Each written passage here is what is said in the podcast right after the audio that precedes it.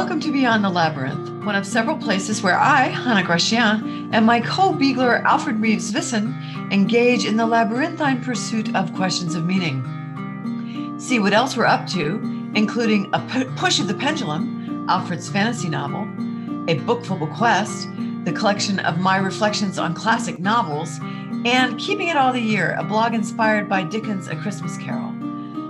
You'll find it all at dedalia.net. Today, we're going to beagle about in a topic, plague, that seems very close to home, but at the same time will take us far and wide, all the while showing us the universality of human experience. We're going to explore the eerie similarities of Defoe's Journal of the Plague Year, published in 1722 about the last round of Black Death in London in 1665, and our own experience today with COVID. Then, in an attempt to plumb what it all means, we will turn to Hermann Hesse's 1930 novel, Narcissus and Goldmund, with its exploration of creativity and its chapter in which the primary character wanders in medieval Germany struck by plague. So, to get us started, we want to look at Defoe and actually Samuel Pepys as well, um, uh, who, who was a, a, an actual contemporary of the 1665 plague, lived through it. Um, and, and the reason we want to look at these things is, of course, the last year and a half that we've all in, in, in our contemporary world ha- have lived through um, a modern day plague. And, and so it got us thinking about other accounts uh, about such experiences and made us start to wonder, you know, do we, you know, how much have things changed? Do people change? Um, you know, how, how similar and how different are these experiences? And so Defoe's account and and Pepys's massive diary seemed like good places to start. So Hannah, you want to can you tell us a little bit about those um, since you know much more about them than I do? Sure. Uh, Daniel Defoe's Journal of the Plague Year, as you said, it was published in 1722. Well, that's 57 years after the year it references, which is 1665. Um, so so I don't know exactly what's going on there. It's thought to have been based on the diary of Henry Foe, who was Daniel Defoe's uncle. But either way, it, it attempts to um, systematically describe um, that year, 1665, which was the worst of the of that particular plague episode. I think it ran from 1664 all the way through 1666. You know, before it was really over but but he's trying to systematically describe it. And what is um in one thing that's interesting about looking at Samuel Pepys's diary for that year 1665 is that he's actually not trying to systematically describe the, the plague. What he's doing is is trying to make a living trying to continue his career of upward mobility in London and he's trying to operate in the midst of the plague happening all around him. He's no more interested in the plague than you or I are in the um, pandemic. We're very interested in it because we face it every day. And at the same time, not so interested in it because we'd all like to just live our lives again. Pepys felt the same way. And and and so when you listen to or when you read these two books, what what you find are all kinds of interesting observations. Defoe notes at the beginning that the streets are just clogged with carriages. And, and Alfred, these are people leaving town. I mean, literally, you can't get a carriage, you can't get a horse, you can't cross the street because of all these people leaving town. And and then, you know, once that's happened, then then London is deserted. And Pepys notes that too. It's eerie walking through the streets because all the places that he goes. And Pepys's life is hugely social. I mean, all day long, he goes from one place to another. He never eats a meal just with his wife. I mean, they're hmm. everything they do is social, everything. And so everywhere he goes, there's nobody there. And it's really, you know, quite, quite shocking and uncomfortable. Um, Defoe talks about people being quarantined, shut up, yeah. as they called it. Yeah. And and it's horrible because if one person in the family is thought I, am going to say found to have plague but you know defoe uh, admits that you know d- did they really well well to the best of somebody's knowledge they had the plague they shut the whole house up And that means yeah. even the people that are still healthy are shut up with the p- people that are sick. And, it, and although they don't understand how contagion works, they know that it's contagious. You know, they understand that if you get close to people that have the plague, you're likely to get it. And so they shut up the sick and the healthy together and put a guard outside the door which is you know we've all been in quarantine but but we haven't had guards outside our doors and so, you know, that's a whole drama in itself. And Defoe goes at great length about it because you have various um, escape plots which work, you know, often people people get out, you know, they climb out windows, they dig tunnels, they kill the guard, which is really kind of sad because, you know, they were all that this affected in, in Defoe's time, just like in our time, it affected the poor often worse than the better off. And so a lot of those guards were poor. You know, they were trying trying to find some way to, to live. You know, and so so that's kind of interesting. Being yep. shut up was deadly.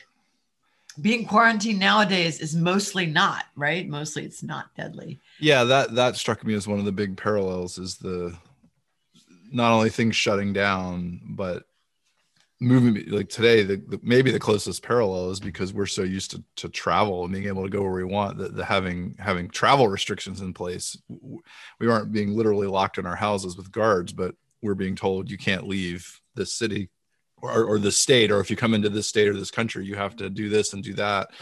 Um, and those things but, are, are much more formal now. And in Defoe's time, it tended to be a bunch of people standing outside with pitchforks, not right. letting somebody in, you know. And right, right. and and there's a there's a lot of talk about that. And of course, we see that also in the novel. We'll talk about later. We see that in that kind of behavior in the in the Hesse book too.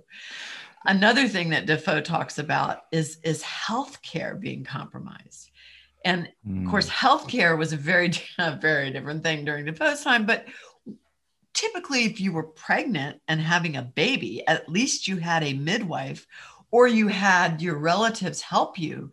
But uh, he talks at great length again about women in labor who have no help at all. You know they they go through it by themselves because their family may be dead. The midwives are gone. Any of them that are good the ones that are left are no good and often cause as much harm as as help. And and of course about babies being born with the plague and i mean i don't know how i don't know whether that that he certainly thinks that's happening i don't know if that's how the contagion works but babies right. and mothers being found the baby yeah. you know they're, they're already dead almost as soon as and so you know we also experienced healthcare issues people who had surgeries were canceled oh yeah elective surgery yeah, yeah. lots of mm-hmm. things lots of things like that because doctors offices i had a dentist appointment in may that they simply called me and said it's canceled they didn't even reschedule. I mean, it was like months later. I'm like, um, I need to have my teeth cleaned. Can we do this now? and then they have been cleaned. Don't worry. Right.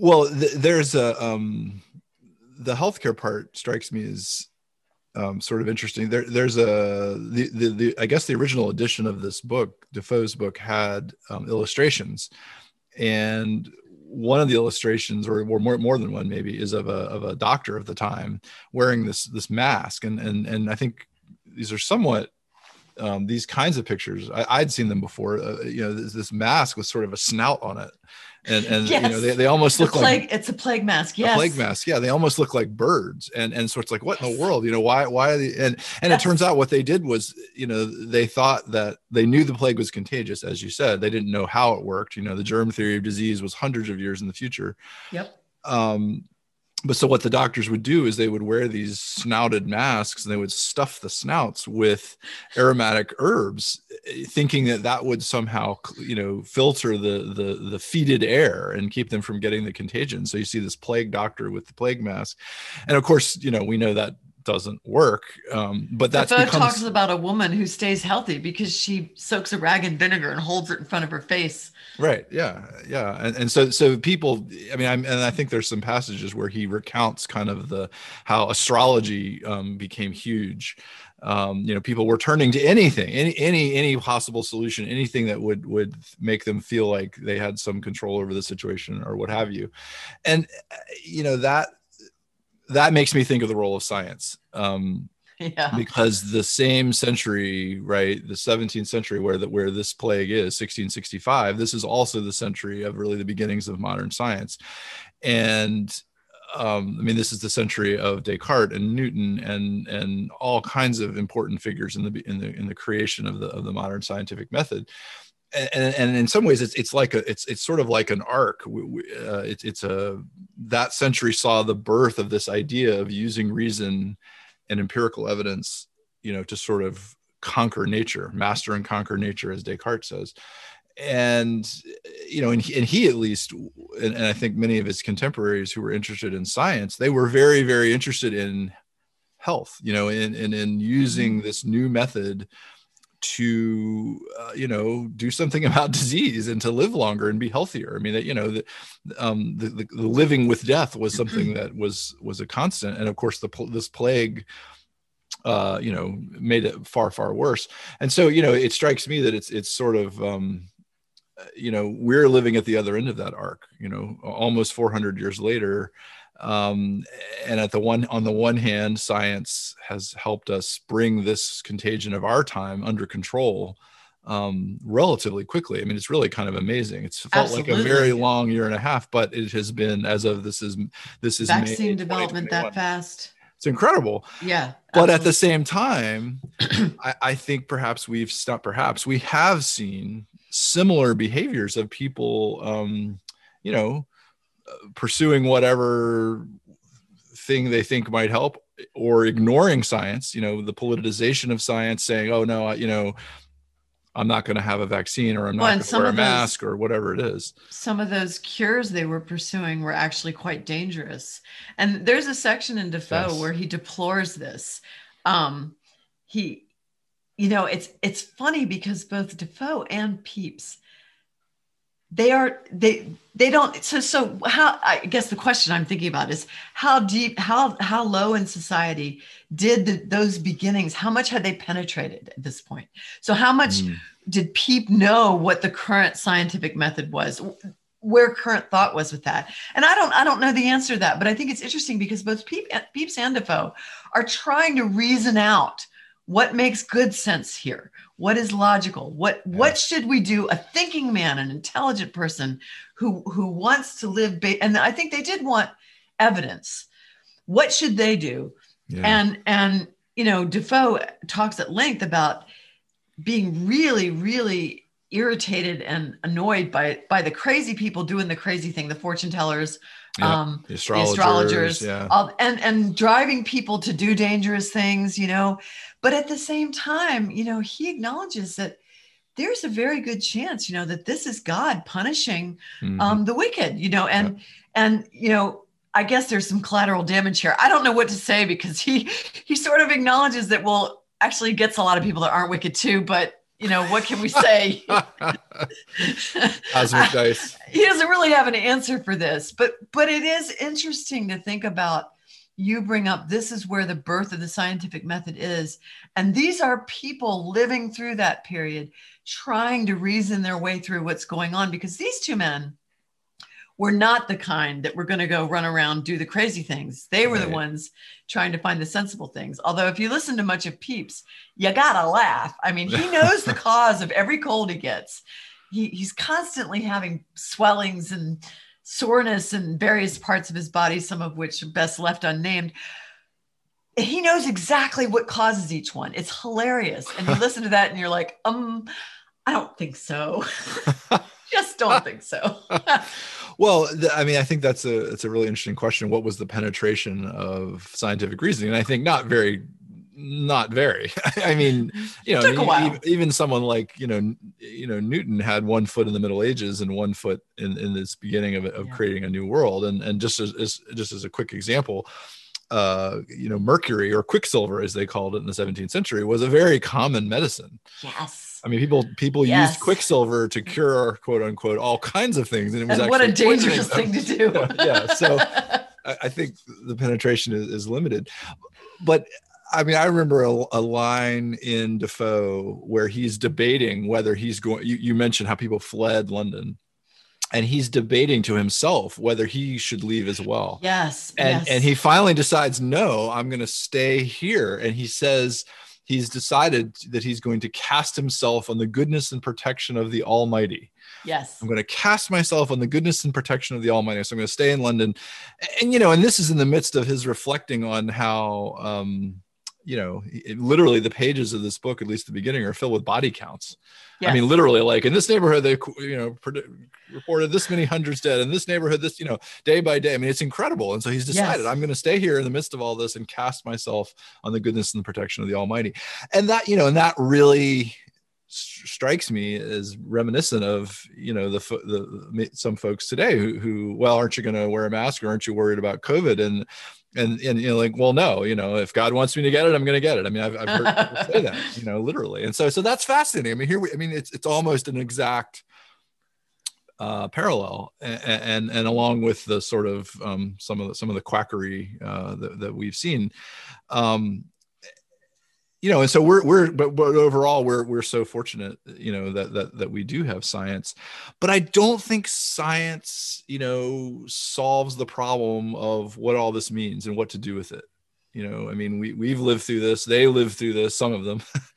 Uh, yeah right they lived through um, part of it um, anyway. some, some of us haven't lived through it. I mean this has been a you know this has been a it's been a tragedy um not, not at all to make light of it but but whether you accept science whether you know whether you have decided that the scientific worldview is not how you make meaning out of the universe um, cataclysmic events like these you know do raise questions of well what the heck does it mean? What do we do with it? Um, you know because i mean it's astounding to to read a, a, a, an early 18th century document about the 17th century and literally read body counts you know? I mean he he, he goes through the neighborhood you know it's incredible. So what yeah, does that mean? What do you do with it? How, how do you um you know, well and just just a quick sideline I, and we need to get to that question of meeting but you have to realize they were reading the body counts but they were also seeing the death. Pepys yes. talks Pepys talks about heading home after dark one night and in running through an alley and running into a dead body. And he literally says, Thank goodness I wasn't too much upset by that, but I'm not going out again at night because of it.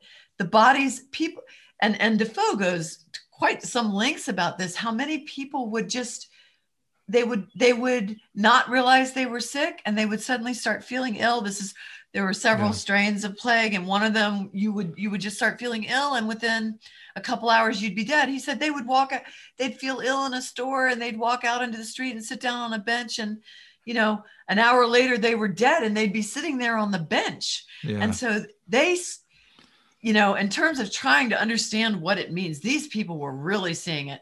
We heard about the um what the morgue what were those the morgue trucks? Yeah in new york in city. New york city? Yeah yeah but even that it was pictures of a truck not not tripping over a body which is yeah. and, th- and that was common in london they, they tried very yeah. hard you know the death carts bring out your dead we all remember yes. monty python that's actually actually pretty accurate mm-hmm. according to defoe and they tried to do it at night but Pepys says at one point there were so many bodies they couldn't transport them all at night so they had to start doing it during the day yeah. and so you know so anyway looking at that had to be hard hitting oh, in terms of we trying to so, understand.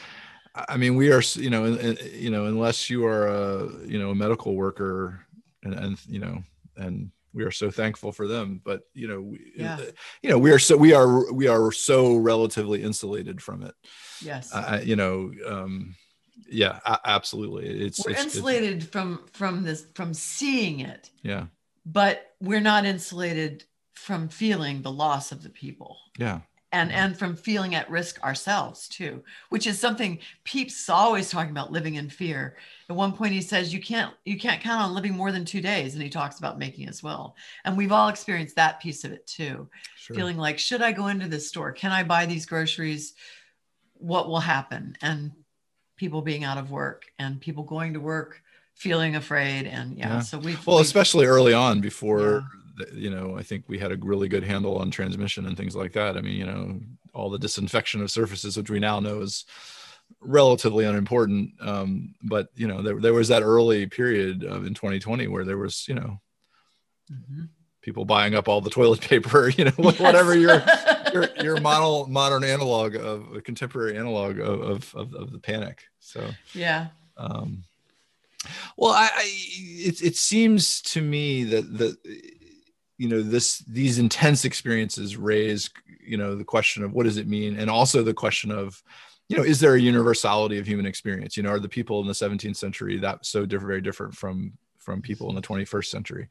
Um, yeah. And and uh, you know, I would of course uh, you know say no um, but we um, but we, we we should explore that. And um, i mean one i think a connection that that popped up for us in sort of wrestling with this was to look at a very different source um, which is which is fiction to be really clear. Um, this this novel by hermann hesse um, from 1930 narcissus and goldmund and and hesse is a was a german uh, novelist uh, who, who was born in, in southern Germany and uh, actually immigrated to Switzerland after the Great War, after World War One, and lived the rest of his life in Switzerland um, because he was so um, upset by the by the um, rising tide of German fascism.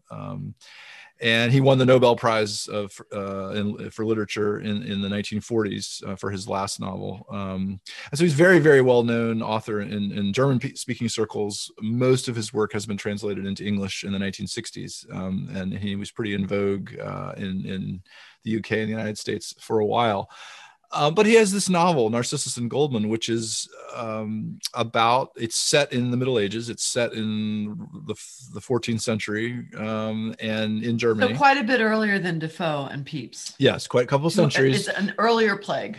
Right, but it but it is the Black Death. It's the same. it, it is the same um, contagion, more or less and, and so it's it's set in in Germany. It's not very specific where, um, but it is in the Middle Ages, and the, the novel is essentially about these two. Um, uh, basically, two monks, a, a, a monk and, and, an apprentice. Um, Narcissus is the, this monk who is very analytical, uh, very rational, and, and, his and his friend Goldmund, uh, initially his student, is you know sort of the opposite. He he is um, all about feeling and and he he turns out to be an artist.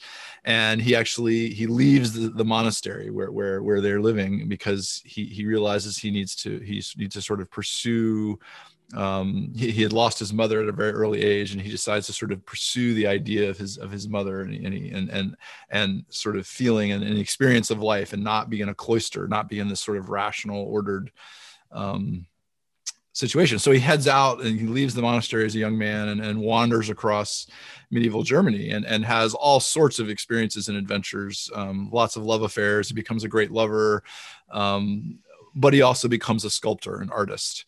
And the novel sort of traces his journey and then and then his return uh, finally at the end of the novel back back to the monastery and, and his friend. And I think the the reason we, we thought of this novel is it has a chapter in which the plague strikes and, and, he and he is confronted very very immediately by the by the plague. I mean he he takes a sort of well i'm just going to experience this like i've experienced everything else.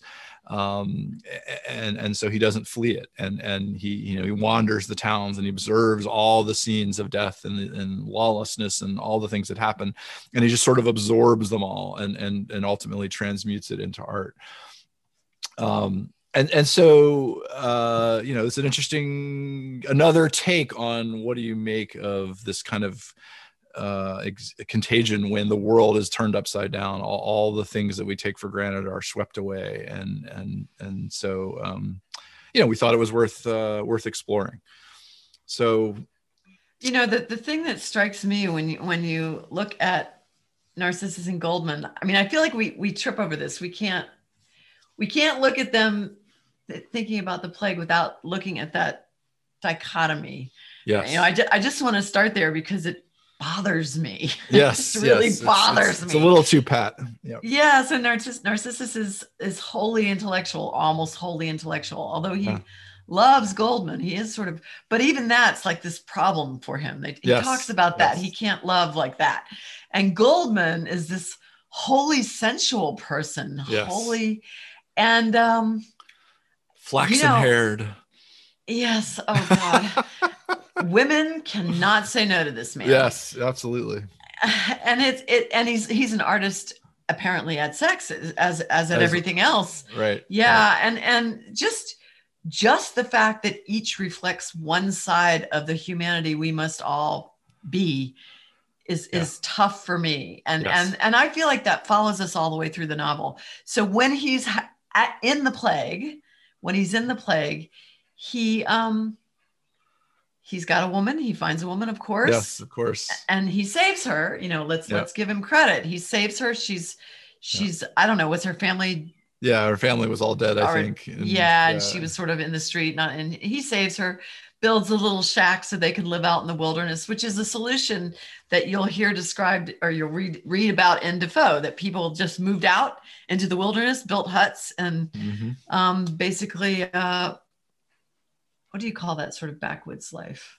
There's a word for it in America. Well, anyway, um, survivalism. well, yeah. Anyway, so so so the, he does that and takes care of her for a while. Um, and she eventually, so they pick up somebody else. They've got a third Yeah. person there, Yep. and they have this little household set up. And she eventually says something that implies a future. I don't remember exactly Yes. what it was, Yes. and that really sets Goldmund off. He gets pretty upset about it.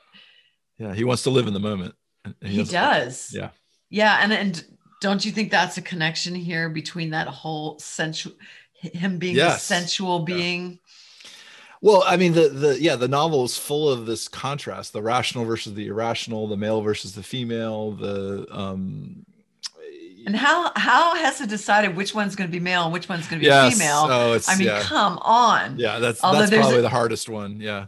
Although it's Um, not, it doesn't that go back to Jung? Oh, I I think it. Yeah, it must. Um, I mean, there. I mean, Hesse didn't. not a in new other words, idea. Hesse didn't do it all himself. But oh no no no yeah this so i was gonna get to that i mean this novel's drawing on a lot of things um yeah, but the other the other one that it the, the other contrast it pulls on is the is sort of the wanderer uh, the artist versus the settled bourgeois person you know Oh, yes. there's there's, there's so there's lots of these contrasts you know rational irrational male female the wanderer the free creative artist who lives in the moment and entirely in the moment as opposed to the settled person who who gives that up um, in exchange for security. And in fact, the man that he, the, the, the master that he learns sculpture from, yes, he ultimately leaves him because he doesn't want to turn into this guy who, who is a gifted artist, but has become an established member of the guild and has a big house and, you know, et cetera, et cetera. And Goldmund looks at him and, and, and says, he's become dead. You know, I can't, I can't do this. And so he flees and the guy just can't understand it.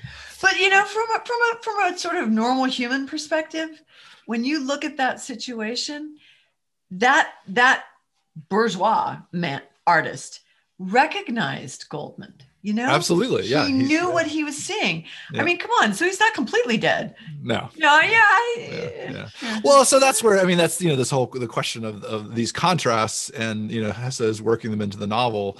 Um, you know how they, they do come across as a bit too pat, and and I think Mhm. um, you know for me that didn't make it uh, less worth reading because I, I think it's sort of interesting what he's doing with it. So you know he's drawing to a great extent on on actually on Friedrich Nietzsche, um, the late 19th century German uh, philosopher, quite quite controversial thinker uh, who was was very much trying to explode kind of the complacent uh, late 19th century European uh, thinking that that you know sort of rationalism explains everything and and science and and um, that you know we, we we we're so confident we've got everything figured out and and you know there's sort of this universal reason. And Nietzsche was sort of like ha you know that's that's just not the case.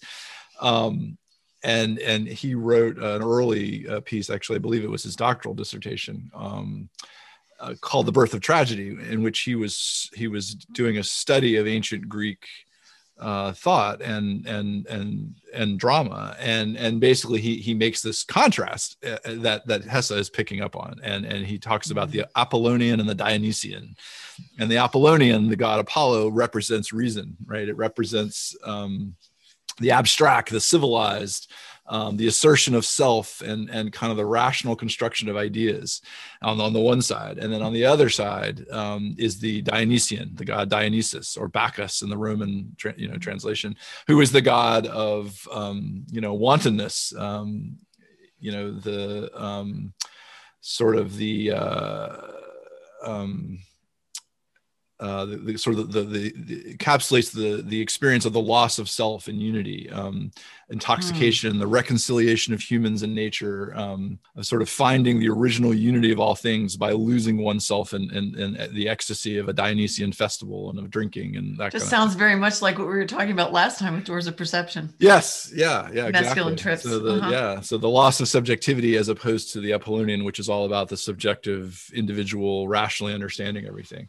and and Nietzsche, you know, sort of argued that these two things um, were sort of brought together in, in Greek. The Greek art kind of oscillated between the two, and that in tragedy they they they, they kind of come together. But his his big point, I think, was that. Um, Platonic thought, represented by Socrates, um, was kind of a. It destroys the Dionysian. It, it you know it, it is so rational. It's it's trying to um, you know it's kind of theoretical man's scientific delusion of being able to understand being, and he even he even calls Socrates the mystagogue of knowledge, which is a which is a hilarious the mystagogue of knowledge. Um, and I think Nietzsche's, you know, trying to oppose that with the Dionysian and say, Dionysian and saying, you know, yeah, our lives are finite. We die. We're gone. There's nothing we can do about that. Um, but that by surrendering to the irrational, you know, we we can connect with the eternal life, with the life of everything, with the life of being, and that can give us joy despite our own suffering. And um, you know even if even in the face of death and suffering tragedy and and deep feeling can help us affirm life itself even if it's not our own life. And so i, I you know not to get too much into that you know but that's just a quick uh summary. But but i think hesse is drawing on that right? He's got these two characters narcissus and goldmund and goldmund is the dionysian and Narcissus yes. is the Apollonian. And so Goldmund's yes. life is this embracing of living in the moment.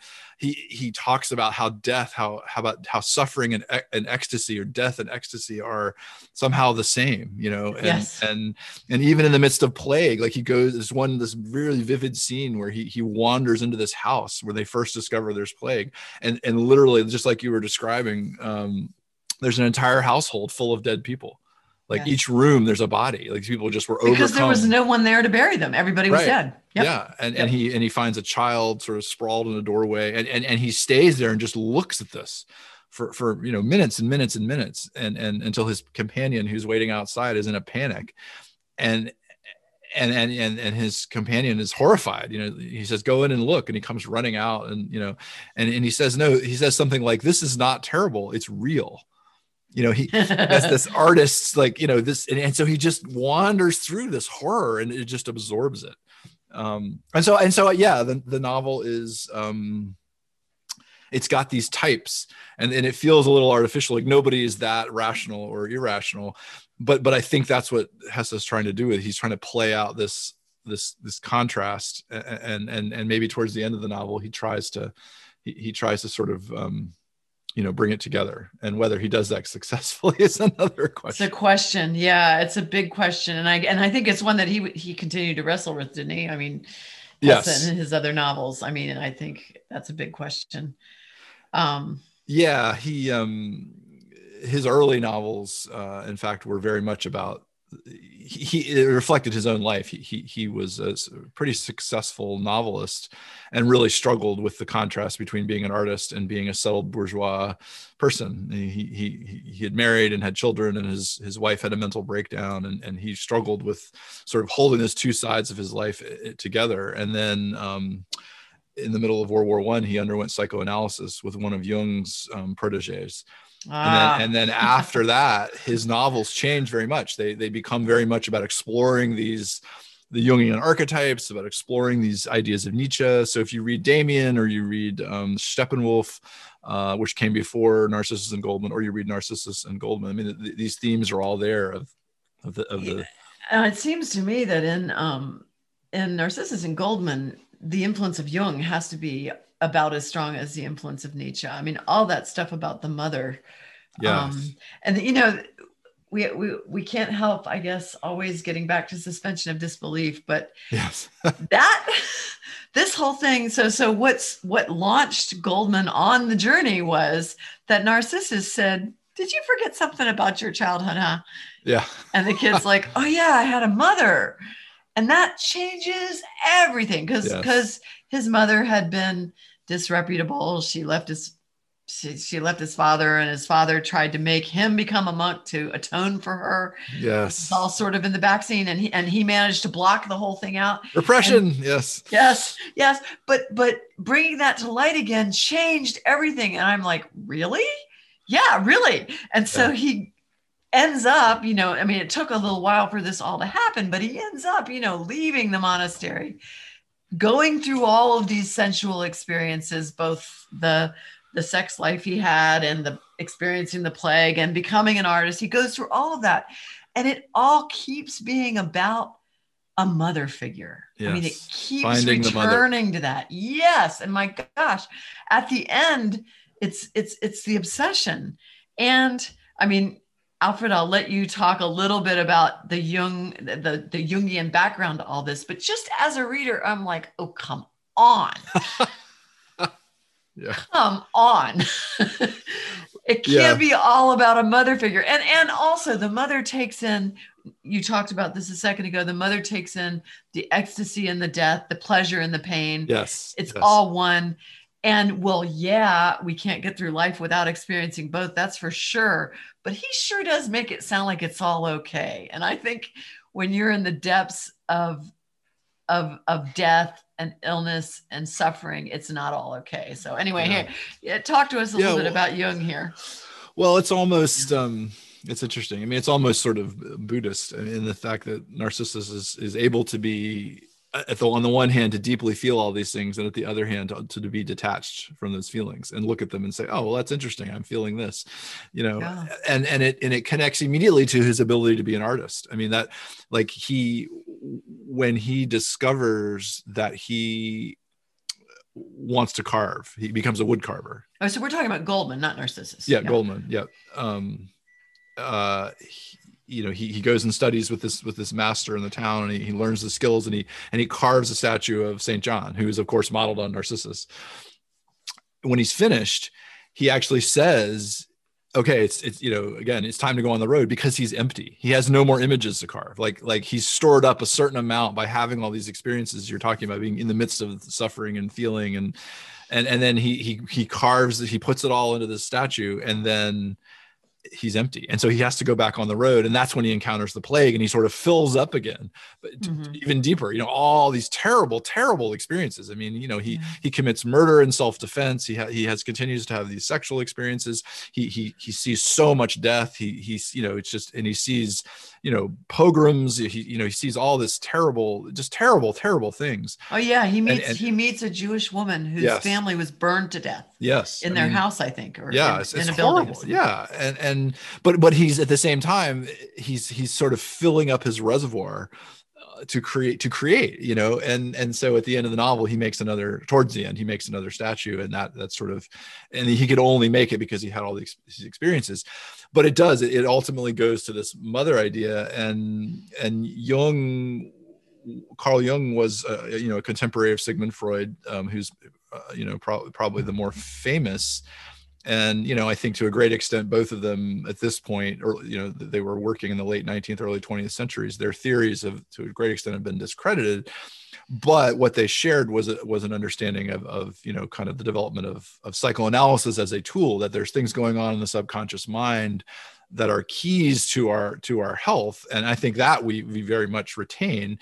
But where jung differed very much from freud is jung was open much more open to human philosophical and religious experience and thought you know freud was famously you know, not just an atheist, but but a you know kind of what I would call a reductionist. I mean, he very famously reduced all of human experience down to the drive for sex and the drive for self-destruction, and like everything comes back to that. And then you know, it's very kind of limiting I, I, would argue um, equally impossible to believe if you ask right. me yes those yeah. of us that actually live in the world right right but Jung was much, you know, Jung came up with this whole theory of the of the archetypes that there are these concepts, these ideas, um, maybe maybe myths that that all human beings share throughout human history, and that they're they're in our subconscious mind. They're sort of universal ideas. And that you know that seems really hard to, to prove but clearly um, you know hesse was taken with this idea. And so i think the the idea of the mother um, you know the idea that he lost his mother at a young age. She she left she left his his family. And, and, not only did he lose her physically but his father then actively repressed all contact and memory and relationship with her. And then so he spends his entire life trying to get back to home get back to that mother. So he's you know trying to trying to find that archetype so to speak. Um and, and and it's interesting at the end i think he's unable to do it right? He he he, he dies in peace not having made another i think another statue yeah well that statue that he was trying to make at the end wasn't that the mother well, he he successfully makes one, and then he he was going to okay. start another, and, and he okay. doesn't do it. In fact, he goes back on the road, and that sort of ends ends ends badly. Not not to give too much away, yeah. but I, I, I think um I mean what, what, maybe what's so interesting about all this. I mean, I'm thinking of our poor readers. Where are they going? Um, or our poor listeners. Um, but uh, but you know. The, well, I think what's so fascinating about this is this experience, this terrible experience of, of plague, of death, of contagion, Hesse, and it's and that's not the the whole novel is not about that. That's just one hefty chapter, but it's you know it's just one part of this journey for, for Goldmund. But but nonetheless, it is an important one because it's so much confrontation with death. But what he does, what he argues, is all these experiences of life, right, channel into creativity. And, and that sort of makes me think, you know, this this year of of, of COVID, um, you know, we're sort of confronted with a choice. I mean, when when when life goes off the rails, you know, when nature asserts itself, you know, and reminds us that human beings do not, in fact, control everything. You know, what then? Too bad we, Descartes, eh? yeah, exactly. I mean, you know, um, what then do we do? Right? Do do we? Do we um, become lawless do we set aside all of the conventions of society do we you know uh, Hesse, you know, Goldmund sees these scenes of, of bacchanalia, basically, of people just, you know, to heck with it, you know, um, let's make merry for tomorrow we die, and that's what that, that's what they're doing. They're, you know, they're drinking and carousing and carrying on because they figured, well, they're going to die tomorrow. What difference does it make? You know, is is that the route we take, or is the route we take to to sort of if if if you know we are taking advantage of what science has given us this ability to okay we understand the the this this disease and if we take these steps we, you know we, we can be safe but our lives are on hold. We're all living virtually. We're not going to work. We're you know do we take this as an opportunity for self-reflection and for sorting out who we are and what we want to do. And you know i think there's an awful lot of that has been going on in the last well, you know year. Yeah and um i mean there's been evidence of it everywhere. I mean just you know, try to buy herb seeds, try to yes. buy yeast, right. try to buy beans. I mean, people are gardening mm-hmm. for the right. first time ever. People are eating. This is the thing I don't understand. I actually had a moment when I was in the grocery store looking for a certain kind of bean and they were completely sold out. And I'm like, what did these people eat before the pandemic? What did they eat? Because now processed food. It's yeah. all beans. Yes. And, yeah and you know and so so clearly people are in their hunkering down they are exploring some things they haven't explored before. Yeah yeah. Uh, yeah so so it's you know it's it's it's like um it seems like what a what a contagion like this does is it pushes us to this liminal point you know we're at this limit of normal experience. And so then what do you do? You know do you say well it's all meaningless and just woo you know we do whatever uh, you know or or do we turn inward and and think about okay well what am i doing? What what do i actually want to do? You know um it's probably jump started a million midlife crises. I mean you know.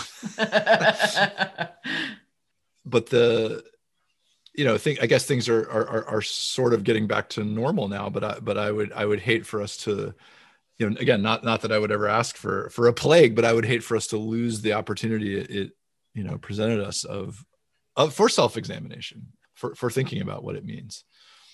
Well, and for for maybe developing some sides of ourselves that we haven't. I mean, if we want to look at if we if we want to take a dichotomy here, to to be working on some of those things that we wouldn't have done normally. I mean, the creative things that people have done. It'd be really a shame if it's all set aside. Yeah, it's again the, novel has again maybe a bit too pat, a bit frustrating these dichotomies of of rational, irrational, and you know um, Apollonian, Dionysian, uh, but it it does um, you know it does it does raise that interesting question of does life have to be all organized and we're in control and you know which i think off all too often i think in the contemporary world we we assume that is that is the narrative. You know we we've built this massive consumer culture that gives us exactly what we want and we can plan ahead and we can control events to such a great extent. And then that that opposite extreme of you know live in the moment um you know do what you feel is that great line from the blues blues brothers do what you feel we keep both feet on the wheel. Um the you know these are these are these do they have to be such extremes? And and, and I, I and i think you're right that the novel it, it, feels too pat but i also think you know, nietzsche was aware or not nietzsche excuse me hesse was aware of that. I mean he he was he was sort of doing it consciously. Yes i know. And there's there's a big question about whether i mean it's I don't know. Certainly we use novels to explore ideas. Certainly we we want to do that. But then again, is there a message there and should there be a message there and is that what a novel's for? That those those questions sort of pop up in my mind as I read this. Is is it too contrived? But that aside, I think you know we're we're sort of in what you've just been saying about modern culture. I think there's a thread here that we've pursued in other episodes of this podcast, which is the dissatisfaction we tend to feel. Yes. And and you know, even though most of us don't have an electric monk, as we discussed last time, to help us right. believe, there and even though many of us are very, very satisfied with the things that we can get, right? I mean, yeah. at the same time, we we often find that it's hollow. We have moments anyway where we yeah. feel that. And i think the pandemic has sort of brought some of that to the surface because we haven't been able to have as much of the stuff. We haven't been able to go out and eat. We have you know there's just all yeah. those things. So i feel like they that that sense of loss of meaning yeah. is probably one of the drivers for some of what people have been doing you know some of the creative outlets here well, yeah, because again, we seem to do this every time, so I'll go ahead and do it. Um, do it. You know, the notion of myth um, that is, you know, the, the the, the the dominant myths of Western culture have be, have begun, or in fact, have faded away, and and people are you know need they need myths, and so they're creating their own, or they're finding other ones, and and um, but when again when you get into this into this liminal situation where your your society not just you but society is pushed to its limits and we look and see how how easily things break down and how thin the veneer of civilization actually is you know i think that raises the question of, of meaning and, and and and myth. And nietzsche has this great uh, passage in uh, the birth of tragedy where he says and this is uh, uh, and this is in the late 19th century he's writing this mind you okay. right he says yeah. what is revealed in the immense historical need of this dissatisfied modern culture the gathering up of countless other cultures the consuming desire to know if not the loss of myth the loss of the mythic homeland of the mythic maternal womb and this is Nietzsche, who, this is who Nietzsche. is often called the ultimate nihilist, too. Right. And, and you know, yeah, I don't think yeah. he was a nihilist. I mean, I, I think no. he was just saying the world we have created is meaningless. We have to create new meaning. We have to find new meaning. Of course, ironically, he mentions you know uh, the he uses that maternal image again, yeah. um, which maybe that's where Hesse Hesse got it. I, I don't know. Um, yeah, but well, maybe. Uh, maybe maybe to to close uh, you know a, a quote from the novel would be would be good to sort of bring all this together because I, I think that again, if the contrasts are too pat, I, I think Hesse knew about it, and, and very towards the end, you know, Goldmund is sort of um, floundering around mentally, struggling yeah. with everything that he's lived and experienced and been through, and and his desire to create and and you know chaos and order and you know how do you put all this together? And and and he says ah life made sense only if one achieved both. Only if it was not split by this brittle alternative to create without sacrificing one's sense for it, to live without renouncing the nobility of creating. Was that impossible? And we leave our listeners with that thought. okay.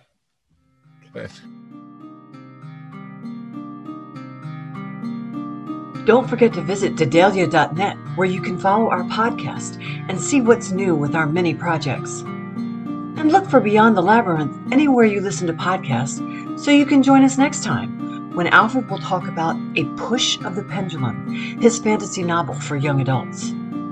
Look for the novella on Dedalia.net.